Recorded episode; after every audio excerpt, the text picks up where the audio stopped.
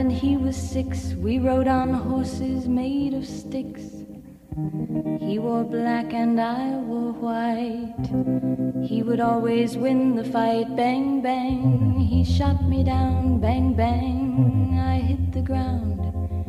Bang, bang. That awful sound. Bang, bang. My baby shot me down.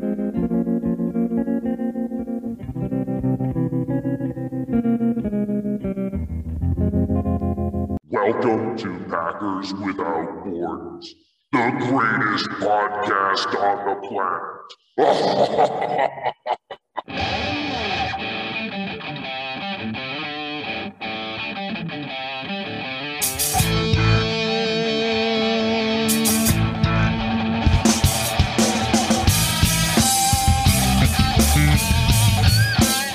Bienvenidos Empacadores sin Fronteras, dos papás dedicados al amor, la risa y los empacadores de Green Bay. Packers Without Borders, the greatest podcast on the planet. Two dads talking love, life, dedicated to the Green Bay Packers. Go Pack Go! Verde y amarillo hasta la muerte.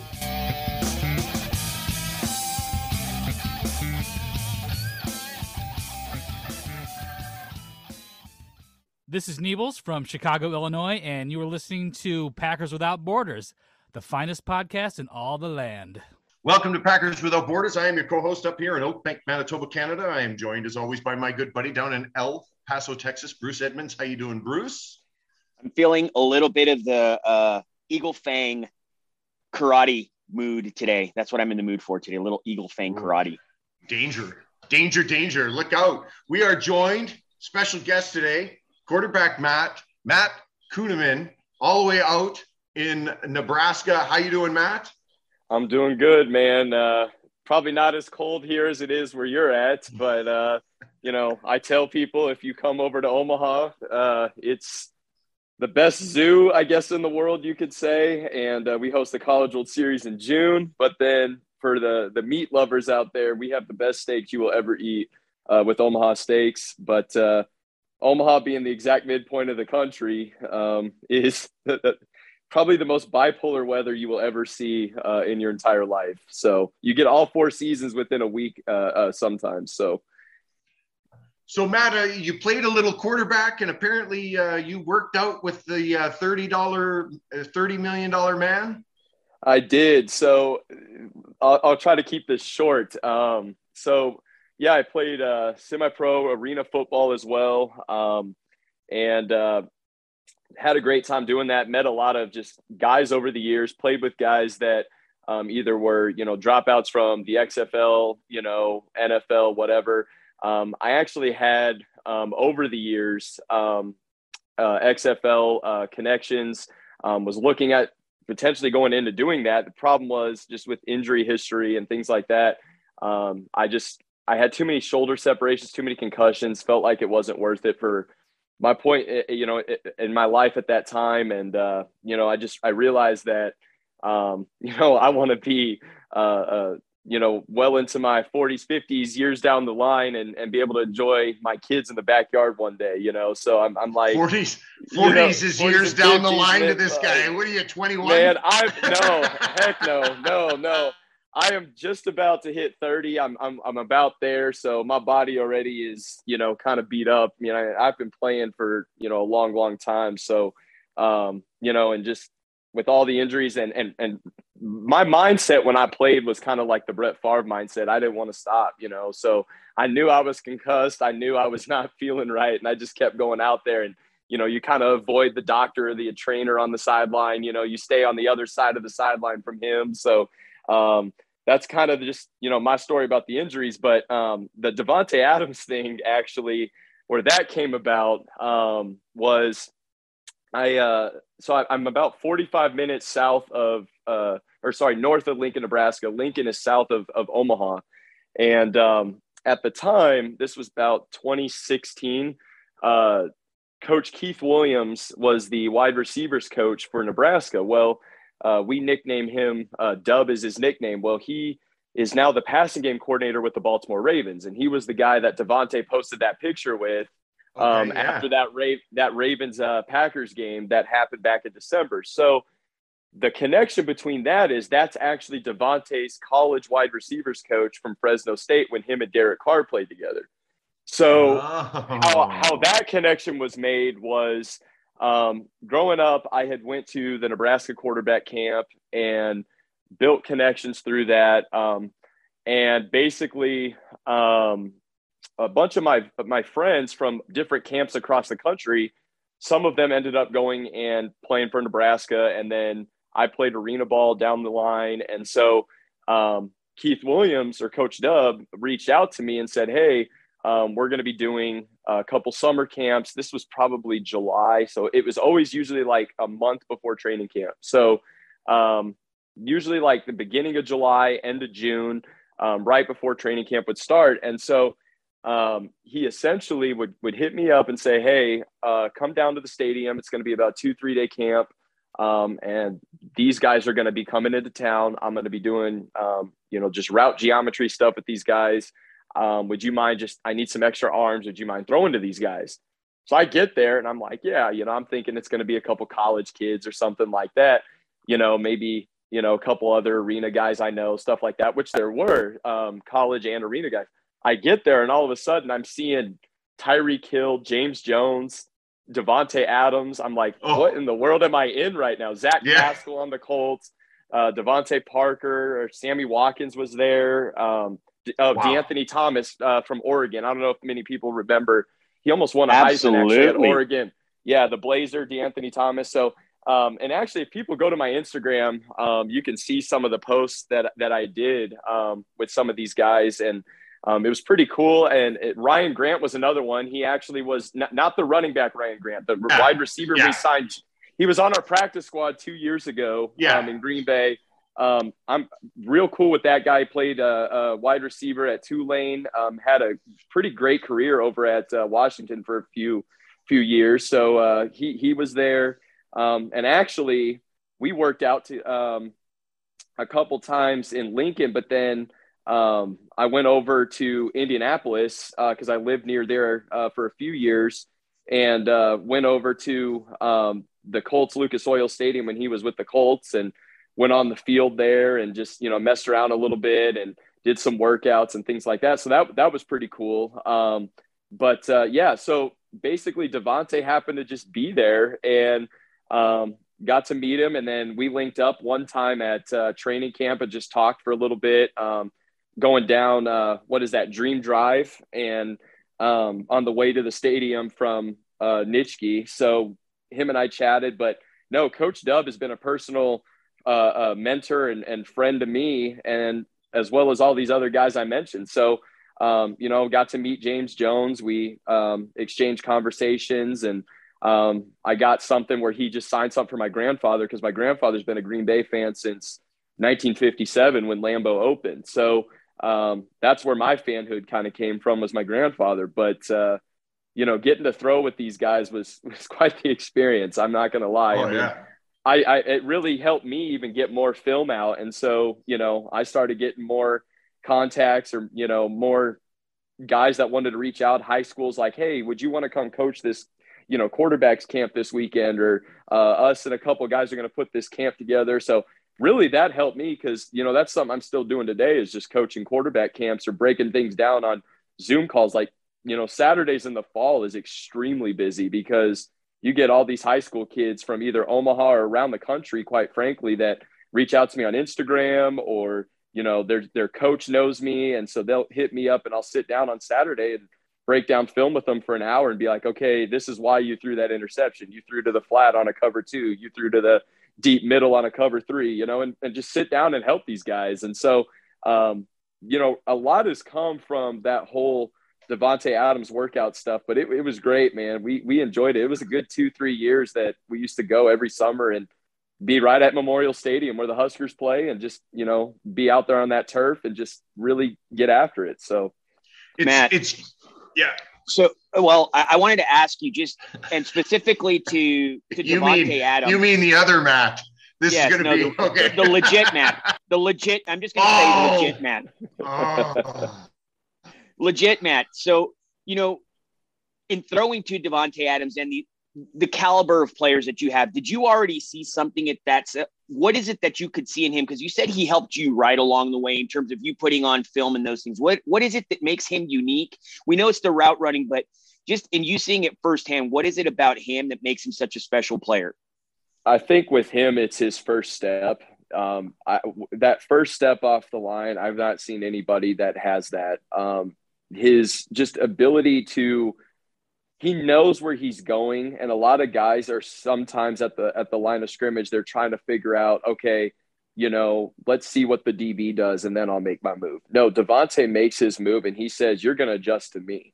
So what i like about davante is the ability to where he understands and he predetermines like what he's going to do. He has it in his mind that this is what i'm going to do this is the route i'm going to run i've practiced it a million times and if the corner adjusts to me, I already have a secondary plan B to that. And that's what's so cool about him because, you know, Tay's not the fastest guy in the world, but he's so like just his craft is so good. That's how he gets open. Ryan Grant was the same way. Ryan Jordy Grant was Nelson. not going to. Jordy Nelson, not, same way. Right? Just not gonna not gonna beat you like Tyreek Hill. See, Tyreek yeah. Hill is a bla- is a blazer.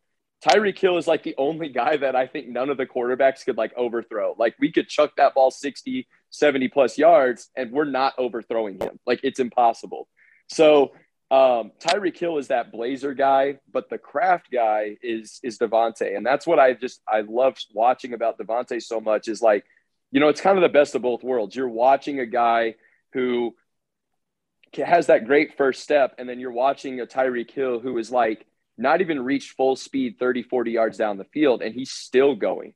And it, it, it, was it was just it was great to see both worlds of that, you know. And then because even in arena ball, there was receivers I played with that were easy four three speed and and faster than Davante, but was their route running as good as him? No.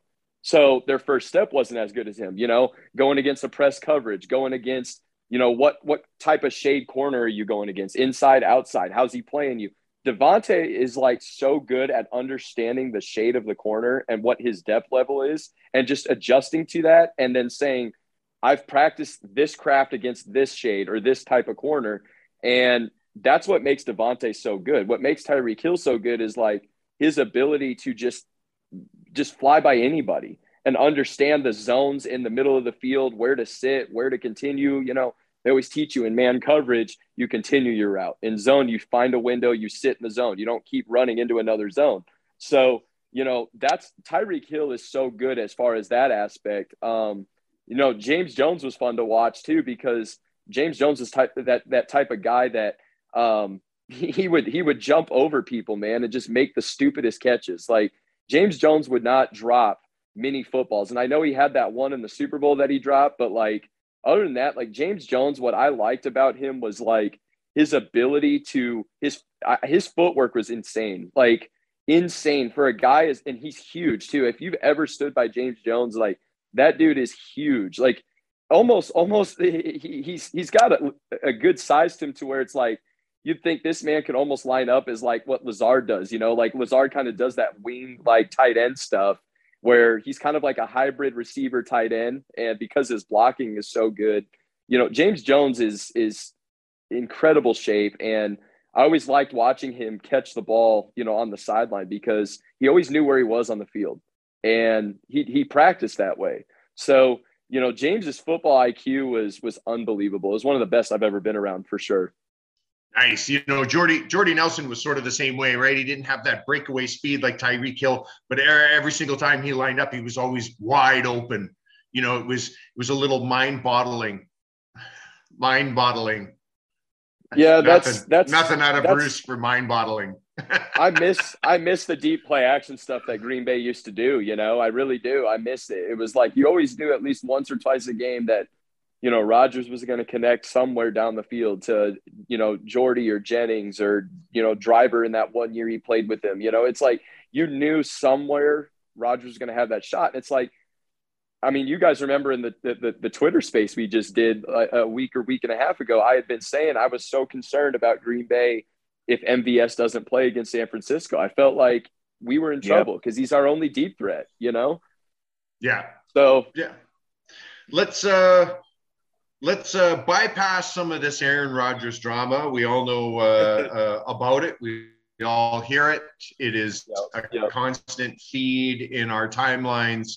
And I mean, really, all of it is just going to be speculation and uh, horse hockey until we get, uh, you know, into March when he's going to decide to uh, either play, stay, go, get traded, whatever he's decided. Um, let's let's talk about Nathaniel Hackett. Nathaniel Hackett moving on to uh, the Denver Broncos. Good for Nathaniel Hackett. Well deserved. Got himself a head coaching job. This is the dream, of course, of absolutely every single coach. I know that when I coached, you know, I, I started as the DB's coach. I was assistant to the DB's coach, and then I and the next year I was the DB's coach, and then two years later the defensive coordinator. And you slowly right you you you work your way up the line you get spoon fed assignments until finally you can take care of the whole thing. What uh, what what type of loss is that for a quarterback to lose your offensive coordinator that you've had for a couple of years? Um, you know for me I, have experienced that. Um, i have. And you know it really boils down to how much is the head coach involved with the offense. You know if he's kind of an offensive guy it's yeah, it's always going to be a loss because you have that that that relationship with that guy. You watch film with that guy, so um, that is where the the hard part is. Um, you know, but if you have like a defensive coach, it's even harder. You know, if your head coach is like a, a Vic Fangio type, where his specialty is is more of a you know defensive mindset, well, yeah, losing an offensive coordinator might be tough because that offensive coordinator probably called plays for you too. You know, um, losing Hackett in Rodgers' case, yeah, he built that relationship with him. LaFleur, though, calls the plays. So, I mean, it's not as hard as what I described beforehand. But, you know, I, I definitely experienced times, you know, high school all the way through, you know, arena ball where I had different offensive coordinators. Guys got different jobs because, you know, either we performed or we, you know, we performed so well that guys moved on and got a job of their own, like Hackett's case. So, um, you know, I think it's just getting used to somebody new, but that's why I'm really hoping Green Bay does uh, uh, uh, promote within, you know, like a Getsy or Stenavich, because that way you're keeping things, you know, at the same pattern and the same rhythm that you've built to already. So, and we know and that they've already made an offer to Stenavich, right? Um, Mm-hmm. It, some teams have made it, and really the the selling point that they're trying to do to draw him away from the Green Bay Packers. We've talked about this on the last pod where I said, you know, everybody's talking about these guys leaving to these other teams. It's like, hold on, wait a second. The offensive coordinator position for the Packers is still open, but what these teams are saying is, oh no, you'll get to call plays over here. You're not going to be calling plays there. That's kind of like a a selling point for these other teams to try to pull away our internal candidates. Yeah, and the offense isn't going to change much. I, I, I really doubt that. If they if they put Getsy or Stenavich up there, I doubt the offense is going to change much. I think LaFleur is very involved with, you know, it, I would be very concerned if you're trying to promote Stenavich or Getsy and LaFleur was a defensive guy, you know. But if you're if you're talking in this case promoting a Getsy or Stenavich and LaFleur is calling plays, then quite frankly – LaFleur is very much involved as kind of the offensive coordinator because, you know, it's really him calling plays. It's a lot of his offense. I think, you know, if anything, if Stenavich um, becomes the offensive coordinator, if anything, it might just be more situational. Like, you know, he might give a suggestion to LaFleur as far as like, hey, you know, let's add some schemes. This was some running schemes that maybe Hackett and you had that I want to throw in because you know, Stenavich has offensive line uh, uh, experience, right? As a, as a, as an O line coach, so maybe you're just check checking and and changing the protection schemes in the pass game. You know, maybe it's um, being more creative with who you're pulling. I mean, we saw Trent Williams on the Niners pulling. You know, the left tackle, he's pulling on an outside like sweep play. I mean, who does that? You know, Kyle Shanahan is a genius for throwing curveballs at teams and little wrinkles at defensive coordinators. And I think that might be the type of things you see. But at the end of the day, if Rodgers comes back, it's still very much whatever LaFleur and Rodgers want to do for sure. So nice. So we're taking a look at this weekend's games. We've got, uh, of course, the AFC and the NFC championship games this uh, weekend on Sunday. got my dates right. So on Sunday, we've got the Bengals at Kansas City. We've got San Francisco at the Rams. Let's tackle the AFC game first. The Bengals at Kansas City. Of course, I have the Bengals. Uh, Bruce has decided he wants Kansas City Chiefs in this one. Matt, how you feeling about this game? Who do you think is going to win? What do you think? Uh, any predictions? So, I want the Bengals so bad. Like I want the Bengals so bad. Ah, I am Yes. Yes. Um, Great a minds. huge- I am a huge, huge Joe Burrow fan. Um, love that guy. Love his swagger um, because that's what you need as, as a quarterback. Um, I think honestly, Joe Burrow and Ja'Marr Chase are the next Rodgers, Davante Adams of the NFL, and they're going to ruin the NFL in a, gr- a very good way. Um, I, I think they're going to take over down the line. Um, but uh, quite frankly, I do not think the Bengals are going to win. Um, the reason for that being, and everyone's saying, well, the Bengals won earlier in the year. Yeah, that was in Cincinnati. Um, I understand the Chiefs, you know, gave up what was it, 11 catches for 266 yards and three touchdowns to Chase. But here's the problem: is you know I understand it's the same defense that's out there, but you're at home now if you're Kansas City. Um, and Arrowhead is only two hours from me. And I'll be honest with you, I cannot stand that place. Like that place is so, it's so rowdy. Like that place is unreal. Like the, the, the just, it, it's crazy. Like you can't win there. It's almost impossible to win in that stadium. Um, I was actually at the, the, the Jordan Love game um, in Kansas City uh, when he started that game. That, I mean, that stadium is just, is, is just wild. Um, you know, and of course, all the Chiefs fans were, you know, hollering at Packer fans when Green Bay lost that game, saying, uh, you know, maybe you need your immunized one back at quarterback to come in here and beat us, or you know, hope y'all hope y'all are immunized on your trip back, and you know, all of this, like just just never stopping. And um, I was also at the Cincinnati Green Bay game in Cincinnati because uh, one of my good buddies is a season ticket holder uh, of the Bengals, so he called me and you know, I flew out there because I actually used to live in Ohio. So I, I went out to that game and it, it's not even the same as Arrowhead, not even close, you know, and even with, you know, all the missed field goals in that Green Bay Cincy game, I think there was still 60% Packer fans and 40% Bengal fans. I remember Joe Burrow not being able to get the snap off on third down because there were go pack go chants going on. That would never happen in Arrowhead, never. And so I personally think, and also the NFL is not going to allow the Bengals to, to win tomorrow. It's just, it's too good of a story to be true, honestly, in my opinion. I think Burrow is a future, you know, down the line potential Super Bowl candidate. Um, I, like I said, I want him to win. I know Stanley Morgan, one of the receivers on the Bengals, he played for Nebraska. Um, good guy. I, I want the Bengals to win. Do I think they will? No. I think it's going to be just too crazy in Arrowhead. I just don't see it happening. I think it. I think it's going to be a shootout. I do think the Bengals will score, um, but they got to they got to protect uh, uh, Burrow. And nine sacks was it against Tennessee? I- That's not going to get it Paper done. bag, I've been, paper I've been saying it. I, I've been saying it since last year. If Joe Burrow has an offensive line, he he's undefeated. Yeah, You know, Yeah. if, if he can get three seconds back there, he will tear people apart. But he's not he's not getting two half of the time as he's as he's taking the snap, they're coming across already. You know, I know. now I know. It's that bad. was Tennessee's that was Tennessee's front four. Tennessee is uh, probably arguably got one of the top five, if not top two front four. Their defense is fantastic, and they knew bringing pressure on Burrow was the way to cripple the Bengals. At the same time, all the experts knew Derrick Henry's going to run for 200 yards. It's going to be a complete blowout. Bengals have no chance. I think the Bengals, much like Aaron Rodgers when he won his Super Bowl, I think they're young enough, dumb enough to not really clue into what they're actually accomplishing. And they might stumble their way into a Super Bowl.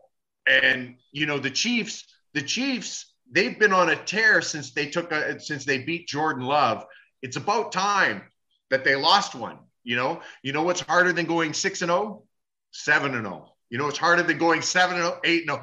The time is running out on their grain of sand, right? The sands are are dropping out. I think I, I I'm going with the Bengals, and I think uh, uh, Kansas City and uh, uh, you know uh, uh, Mahomes' uh, girlfriend and uh, his uh, his his brother will be dancing or TikTok spraying and people with champagne. champagne. TikTok, yeah, Oh. TikTok and champagne. And then she's like, galore. "Why are people upset with me?" Okay, so it's below freezing, and you're spraying me down with champagne while I sit in the hundred dollar seats that I could hardly afford, so I could watch. Come on, on, come on. Okay, Well, Your- uh, your- they're now your doing husband some charity for it or something. just too, signed right? a two billion dollar deal or whatever it was. Oh, yeah, No, because they- oh, she started a on. charity, And- right? yeah, yeah, because she feels like she's being excluded and picked on. And it's like, listen, while you're up there in your ivory tower, if you could maybe close the windows and go back inside, you know, come on. 90% of the fan base in Kansas City, they can't afford to go to all these games. And your husband's making hundreds of millions of dollars off of it. The least you can do is pretend to be humble. You know, just pretend to be humble in front of TikTok. Go, gosh, you know, this was really great. And then as soon as TikTok's over, shoot everybody with gold champagne, whatever it is you want to do, right? Run up and down. I mean, it. I. I'm sorry. If you have a hundred million dollars, I can't feel sorry for you for any reason ever. I'm sorry. That's it. You, you, you're you're done. I can't. wow. Yeah. Tell us how you really feel. Non. You don't want to know. You don't want to know how I really feel. Okay. You don't want to know how I really feel. Right. I know this. I and I do know this. Okay. I played a number of years, played all the way into the college level. I coached, coached at uh, the minor level to the major level, won championships. And I will tell you this, and this is a fact: the football gods are very frugal. And one day you're riding high and everything's going great, and then they take it all away and suddenly you can't win and you can't do anything. And if you don't believe me, take a good look at when Jordy Nelson went down for the Packers, and suddenly we were we were scrambling. We, we couldn't get anything going whatsoever. You have to remain humble in front of those football gods and take whatever they give you and say thank you very much. You start spraying champagne everywhere, and you know what's going to happen? You're going to get blown out and embarrassed in a game. That's what's going to happen, right? I I Your think- husband's going to throw ten picks. That's what's going to happen. People understand that, you know. Just just play a game of Madden and you'll understand that, you know. right? Yeah, right. It for some it screws reason, you one minute and the next it's on your side, you know. right? Right. Well, and Aaron Rodgers got a little taste of it. We're going on a run. It's about a reckoning. What happened? What happened? Right? You know- nothing. the the the only shot that Cincinnati has in this game, in my opinion, and the reason that I'm picking Kansas City, and same as you, I, I think we're all hoping that the Bengals, especially as Packer fans, we're hoping those Bengals get in there and make it to the Super Bowl. I think that's our second team. But my concern, um, or the one thing that I truly believe will stop Kansas City from making the Super Bowl is if the Patrick Mahomes that was looking like, and I've said this a couple of times, looking like the 2018, 2019 Aaron Rodgers, throwing off platform, but just missing where he was a little bit flustered. If that guy shows up even for a half, I mean, he might obviously he can score in 13 seconds, right? I mean, that's not the point, but I think keeping When you leave Kansas Kelsey City, wide open, yeah, yeah, well, when you leave Kelsey wide open, he can score. Yeah, well, and- that's going to happen anyway. You're not going to be able to stop Kelsey and Hill. You're going to No. pick your poison, right? One of them is going to have a huge game if both of them have a huge game. It's over. So I'm thinking if they can keep Casey under 30 points, they've got a shot, but I don't think it's going to happen. I mean, that's the problem. I think that Kansas City is, is pretty much an automatic 30, 30 points. And if they do that, then it, it'll be high scoring again. But I don't think they have enough in the tank to, to keep up with these guys and, and knock them off. that's what they said about Tennessee. Let's move on. Hi, I'm Andy. I'm listening to Packers Without Borders from Sheffield, England, and you're listening to the best podcast in the world. if you like the things that myself and Bruce do on Packers Without Borders, the jokes, the sports, the hilarity, give us a like, give us a subscribe, hit that like, hit that subscribe button. You can you can even sponsor the show. just go to iTunes, Spotify, Anchor, any of those platforms where you listen to us and leave a review for us. We love hearing from you guys that way. Appreciate a lot of the reviews and what you've done, but it's going to help us out a lot if you go out there and, and you click like and subscribe on any platform that you listen to us. Really appreciate the support, guys. Peace. Go pack go. people to be that it's strange so strange you got to pick up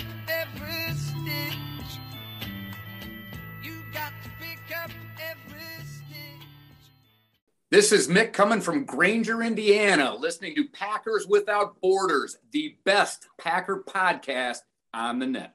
San Francisco and the Rams. So, of course, I'm picking San Francisco solely for the reason that I want to see the Bengals and San Francisco in the Super Bowl, the rematch of 1988, where the Bengals this time flipped the script and beat the 49ers in the Super Bowl. That's solely because you couldn't you couldn't write it any better than that. Having the Bengals, you know, 30 something years later meet San Francisco. Of course, Bruce is thinking with his head and st- and stats and he's going with the Rams. The Rams are at home.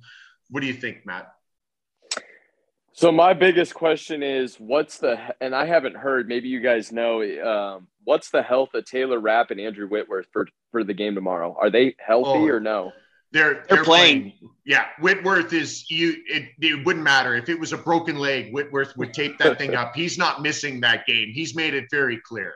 Yeah, So that's that's a question to me because, um, you know, I I, I want to see with it being you know indoors and everything. It's it's kind of a fast track that helps a lot of you know pass rushing teams um, get after guys. You know, um, if Stafford has time, I think they just have too many weapons, more so than what Green Bay has to throw the football around and and and and make plays. Um, you know, Cooper Kupp and Odell and and you know, man, if they had Robert Woods, could you imagine what that offense would look like right now? Oh, um, next just- year, if they, if they bring relentless. if they bring Odell back, I mean, next year that that offense, I mean, and Higbee, I think Higbee and Uzomah are the two most underrated tight ends in the Yeah. entire NFL right now. Yeah, yeah. one hundred percent. Yeah. Um, so you know, Especially Uzomah. Especially yeah, the Bengals. Nobody heard of it. I, I, I mean, I got a buddy who's a Bengals fan, so I knew who he was, but nobody that watches football, I feel like, truly knew who CJ Uzomah was until this year. So, but going back to the Niners, you know, wouldn't it be something like the NFL though to have the Rams in that Super Bowl? You know, just because that would be two years in a row the home team has has hosted uh, the Super Bowl. You know, it, it just feels like, you know, and then if, if if they do win, then it's all this notion about well, the Rams were the first team to make a move in the 2021 offseason, you know, 2021 22 offseason by trading for Stafford. And everyone said if they get Stafford, they were going to Super Bowl because you pair McVay with a good quarterback and Stafford with a great coach, a great, you know, offensive mind. those two are gonna do Organization. Some damage. yeah. And so, you know, I I understand the Niners came back and won a few weeks ago. Um, in that last, what was it, the last week of the regular season, they were down 17 nothing and somehow pulled that game out. Personally, I just I, I feel like that, you know, even having Eric Weddle with uh, I, and I understand he's older and everything, but just the football IQ that he's going to bring into that game, I feel like could could help that that defense um, against the Niners. Even you know, just in the you know stopping the run, um, Debo lining up in the backfield. That does concern me a little bit for the Rams because I feel like the Rams are best known for their corners and their defensive line and and a little bit of their safety play, but they're not known for their linebacker core. You know the middle of the of, of, of the line um, per se the middle of the front seven. So that concerns me a little bit um, but I, I don't know what the rams are going to do as far as trying to get the ball pass wise to Sony Michel or cam akers. That's not going to work. Fred warner was all over aaron jones in the uh, game in lambeau. And so they were shutting down our you know running game for the most part with Dillon and jones do you think Sony Michel um, you know, I don't know if Henderson's healthy, but then they got Sony Michel and then also Cam Akers. So, you know, I feel like the Rams are going to have to try to run the ball, but, you know, I expect the Niners to play a lot of deep, high safety. Like they didn't do that against Green Bay. They came down and played a one high safety and bracketed Yeah. Davante, knowing Yeah. that there's no Marquez Valdes-Scantling deep. They're Yeah. not going to be able to do that against the Rams. There's no, No. way you're you're going to see them play that defense they did against Dallas, which was a cover six look, and they essentially left one corner sitting in the flat and another corner on the other side bailed. So a cover six is basically cover four to one side, cover two to the other, and it locks down the underneath on one side, but then the other underneath on the other side is is wide open, but then you have a deep half on one side, you have a quarter safety, and then a corner bailing. So really, it's a confusing defense, and I, I guarantee you, I feel like the Niners are going to run cover six tomorrow. Like they're gonna they're gonna get in Stafford's head, and if Stafford throws even just one or two interceptions, if he throws one tomorrow, I feel like that might not be uh, uh, uh, enough for the Niners. Honestly, even if he throws just one pick, because I feel like the, the, the Rams are to find a way to score. They're just to find a way to score. And I feel like Jimmy G is to return the favor too and throw a pick at, you know, he, he's well, not going a, target. There was a couple, there was a couple in that game. The, you remember the Stokes one. If Stokes Yeah. was playing the ball on that, that was a pick six. Oh my God. there that was one there six. to Amos Campbell, where too. Amos was looking the wrong way. Yeah, Campbell. Like there was a handful where if the guys were actually playing the ball, we would have picked no this thing way. off. There's no way there's any receiver on the Niners that can win a route against Jalen Ramsey. So what's Jimmy G going to do? He's going to pick on the linebackers uh, uh, against Kittle. That's your best matchup. I, I expect Kittle to hardly be used as a blocker this game. Like Yeah. maybe he'll chip Von Miller or Leonard Floyd on the outside and then get on his route. I don't see the, the Niners having anybody to cover George Kittle uh, uh, in in um, pass coverage. And I think where you could see a playmaker for the Rams is Darious Williams, the corner opposite Jalen Ramsey. That is a very underrated corner right there. And he gets a lot of interceptions because nobody throws to Jalen Ramsey. So, you know, quite frankly, I'm taking the Rams, but it's going to be close. And the only reason I'm taking them is I I would want this is why I wanted Green Bay to not play the Rams, quite frankly, in the playoffs. I, I wouldn't want anything to do with Sean McVay a third time at all. And I feel it- like the Rams have a good enough defensive line to help stop. I mean, if you're if you have Aaron Donald, even with him getting double teamed, there should be no excuse to not stop the run. And honestly, Green Bay, aside from the end of the game, didn't do a terrible job stopping the run against the Niners. You know, they stopped them on that fourth and one. So, you know, quite frankly, I'm picking the the the, the Rams to win because I feel like even if Stafford throws one interception, it's not enough for the Niners because Jimmy G's going to do the same. San Fran's won six straight. This thing needs to balance out a little bit, right? At this point. Yeah. And and I understand it was prior to to Stafford. And that's my that's my decision in terms or what's my deciding factor in this is I trust Matthew Stafford more as a quarterback than I do Jimmy G when the when the game's going to be on the line and having to score points, which are just I, I expect them to score a lot of points on this Niners defense. We should have scored a lot of points on this Niners defense. I know the weather played into it, the fumble, but it was just timely plays that, that accumulated. And I and I know now you're going to be in warm weather, right? Or well, whatever. Uh, you know, a, it's a stadium. Um, so there's not going to be any weather affecting it. It's Yeah. it's going to be fast track. What's going to happen? And again, it's it amazes me that how critical the tight end position because you mes- mentioned Uzomah, who because of fantasy football, I know who he is, and also Tyler Higbee, who kind of turned it on these last few weeks. These are the teams that are in the playoffs. And I said this again, you know, how much did Robert Tonyan's injury hurt the Packers ultimately as Oh, much yeah. as right? I mean, that's something all of these guys have a blue chip tight end or somebody who's playing like a blue chip tight end right now in this final four because of the schemes that they play. So I think Tonyan, that loss, we didn't realize how important that what loss was to us until, you know, later down the road. And as much as um, we've got Big Dog, who is Big Dog, look, um, Dafney and DeGuara were not Tonyan. You know, and I think that affected us quite a bit. So I expect the tight ends to, to show in all of these games, and that it's just going to happen in all four games. That's a very good point. games. Yeah. That's a very You know, point I- because you know, go ahead, go ahead. I, I, I can think of 33 and a half million reasons why Roger should have performed better. That's all I'm going to say about all of that. That's all I'm going to say.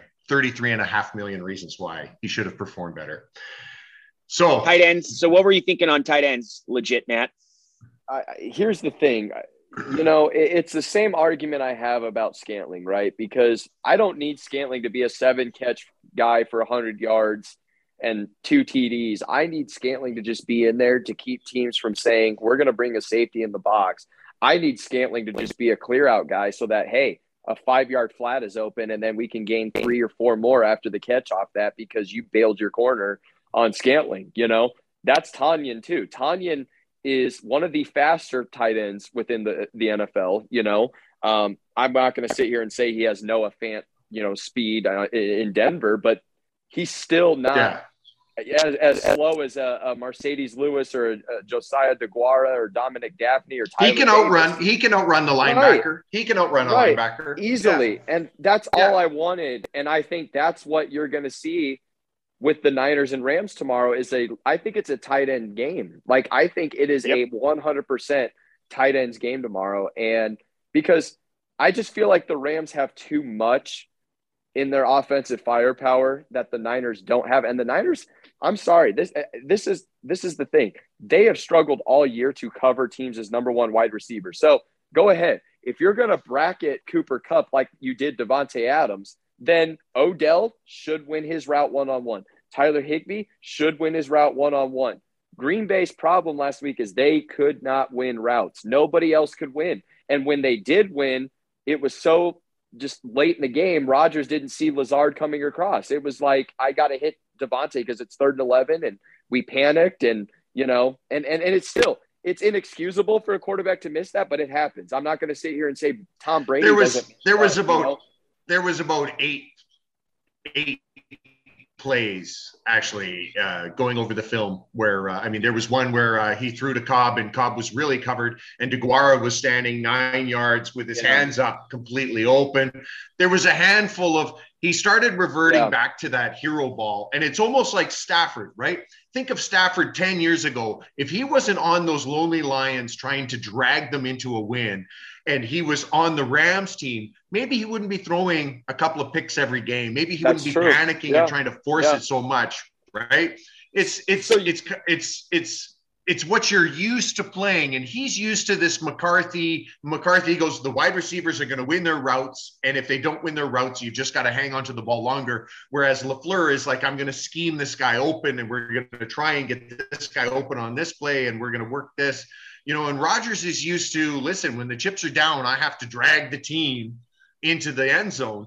And he should have, just like the first series, the first series and a half, take what the defense gives you. If it's a three yard, three yard, three yard all day long, you got to do that. Well, what's good about 12 too, though, is we've seen countless times that he throws people open too. And not many quarterbacks can do that. I mean, Rodgers puts balls in perfect, perfect placement. And I think sometimes that can also be a knock against the quarterback. I mean, Brett Favre tried to do that. Look what happened, you know? So I think sometimes, you know, as, as good as a quarterback's arm may be, as good as a, a quarterback's ball placement might be, sometimes they get themselves in trouble and they start, like you said, playing hero ball instead of just taking what the defense gave them. See, that was the issue with the Chiefs th- th- this year. And even Tony Romo alluded to it at one point this year. He said, you know, something about, and, and, and I had been saying this because I have a lot of Chiefs fans that I'm, I'm good friends with. And I had said, you know, they were all concerned when they were like, what was it, like four and four or something like that, or three and three and four. And I said, you guys are going on a run. I said, I've seen this with Green Bay too many times. Run the table. We're going to do this and that. I said, you guys are the Chiefs. You're going to be fine. You're going on a run. And I said, I guarantee you, you'll be in the AFC Championship. Look where we are today.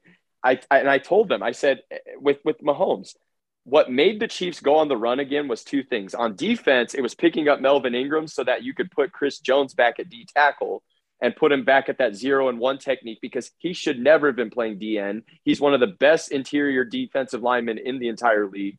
Secondly, though, offensively, what we saw from Mahomes early on was he tried to play hero ball. It was always looking deep for a Tyreek Hill, kind of like Rodgers, always looking Yeah. for Davante. Where's Davante? Where's Davante? Where's Davante? And what Mahomes started to do was because Andy Reid is the same type of guy, a lot of scheme, a lot of scheme, a lot of motion, a lot of confusion, trying to get the defense to tell the, the, the story before the snap, right? So what Mahomes did later in the year that really propelled this Chiefs team is it was listen, if you're going to play too deep back, I'll take my check down all day to Travis Kelce. I'll take underneath uh, uh, jet touch passes to, to Mecole Hardman. We'll run the ball to Clyde Edwards-Helaire. We'll get Darrel Williams involved in some pass game stuff.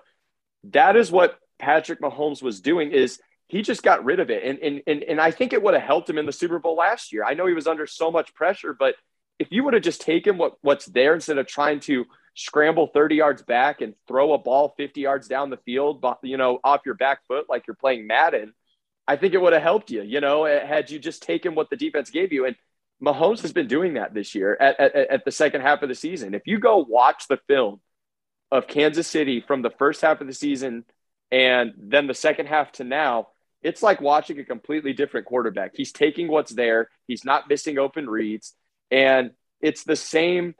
And, and that's where I, I think Stafford is actually playing well is when Stafford doesn't get in his own head and just takes what him and McVay have drawn up. That's when Stafford's excelling because I mean he was shredding that Tampa Bay defense last week, just absolutely like making throw after throw after throw. And look at what happened with Brady. Brady got behind and he felt like he had to start making the deep throws down the field.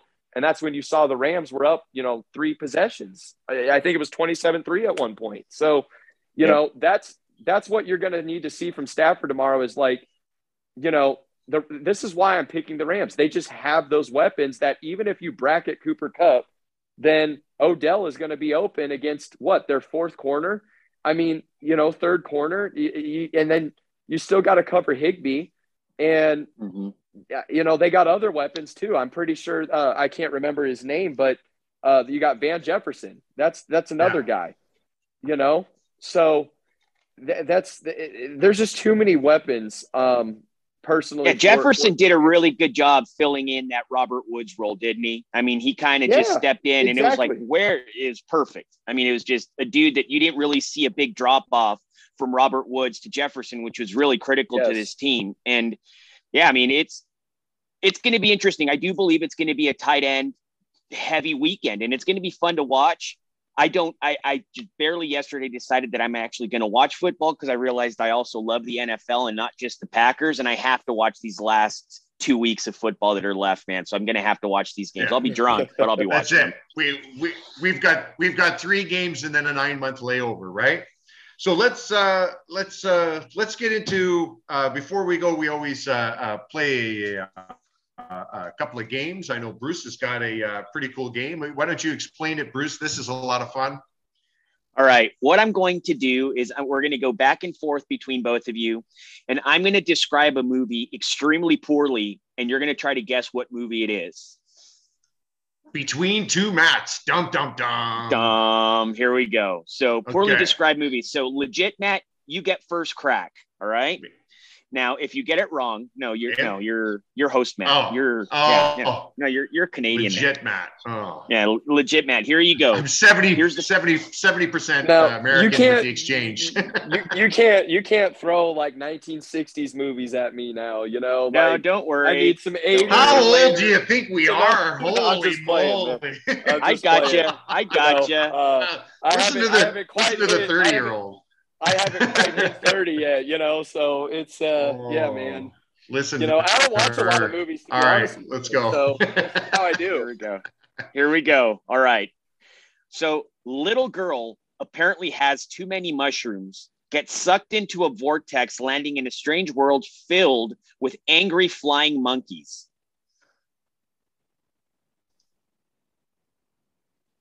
Oh man. Is this some Disney movie or something? oh my! God. It is God. not a Disney movie. There, there is a city that is Oh. made of, of jewels, big green jewels. Yeah, I'm I'm I'm stumped, man. I told you I don't watch The Wizard of movies. I'm Oz. The Wizard. You've Wizard never of seen the Wizard of Oz? Man, I You're, don't, you am live not- in Nebraska. I know. I've heard- That's why I gave you that one.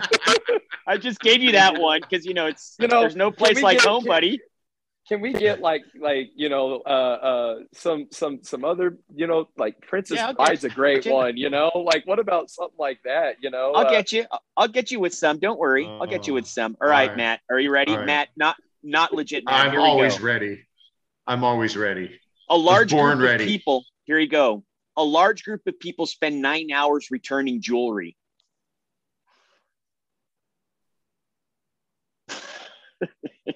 Podcast. A large silence. group of people spend nine hours returning, Returning jewelry. jewelry. What is that? Is that o- Ocean's 13? you No. know what is that Yeah. that's not uh that's that's not one of the Narnia movies is it You're close. It's in it. It's an epic.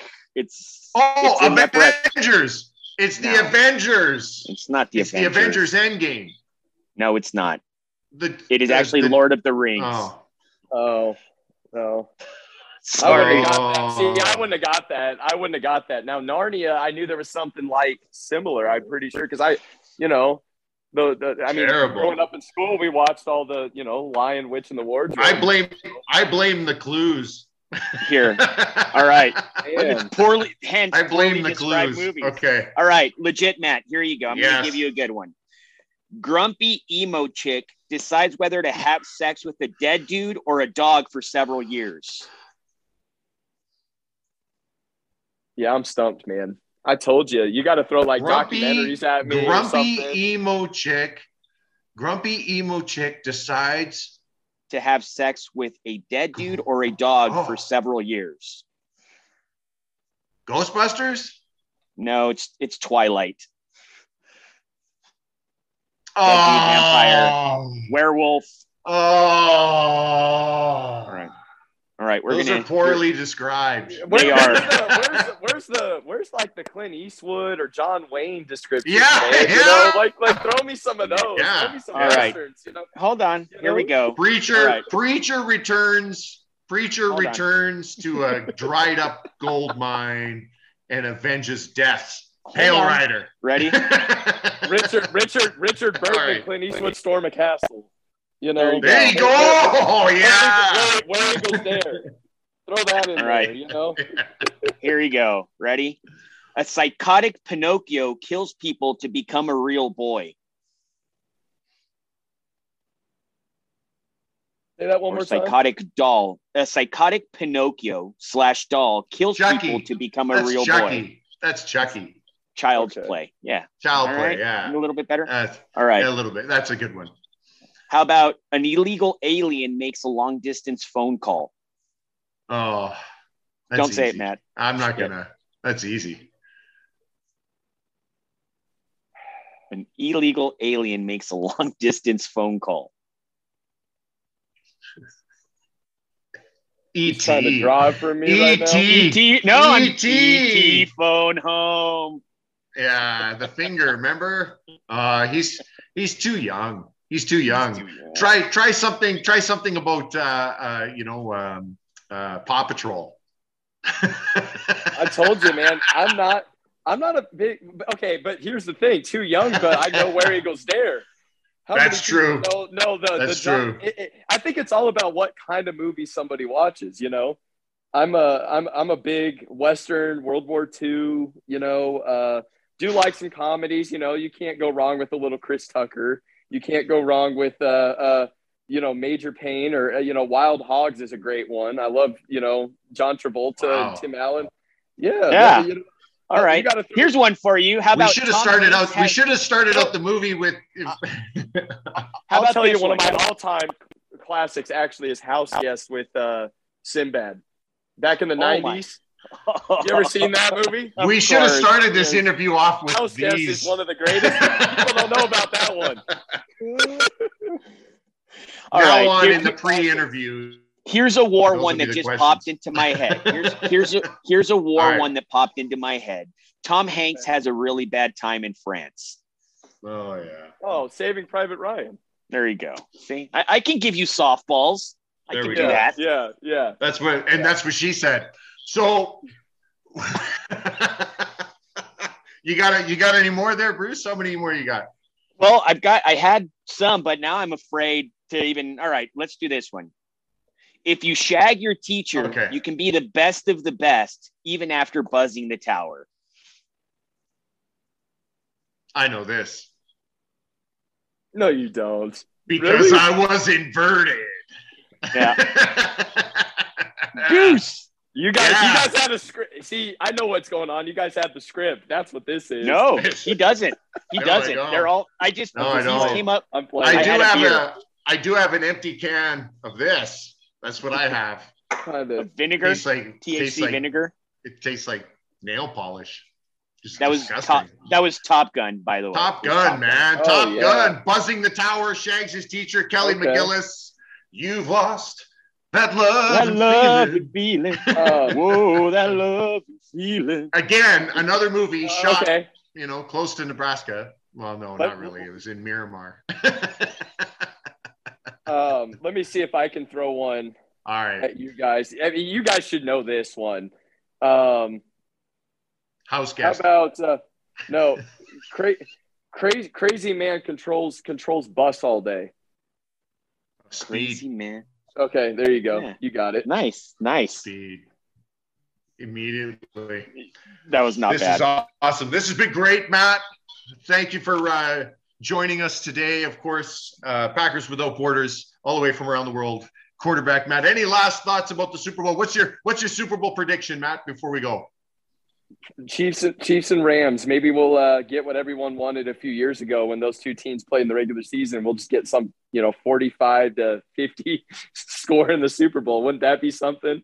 You know, that would be that would be. make it go crazy. Where can they find you, Matt? Uh, on the socials, on the interwebs. So uh, you can find me. Uh, Instagram is uh, quarterback Matt. Twitter quarterback Matt. Um, shoot me a follow on there. I'm actually a little more uh, active on Instagram than I am Twitter.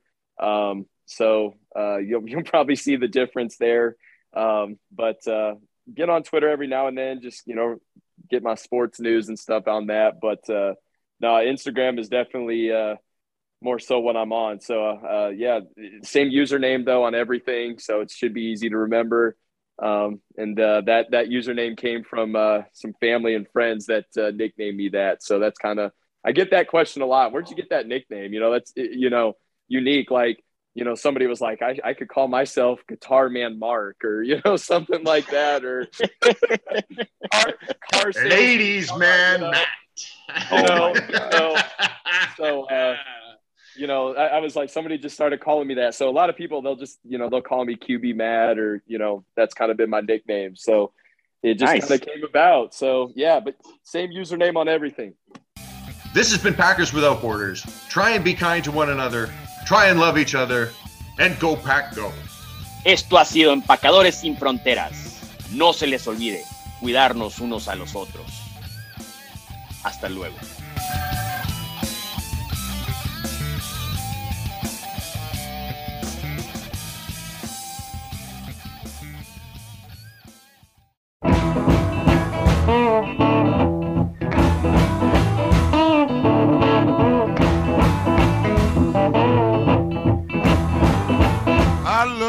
Way you talk. I like the way you walk. When you walk that walk and talk that talk, you knocks me out right off of my feet. Bang, bang, bang, bang. Bang, bang, bang, bang. You shot me right down.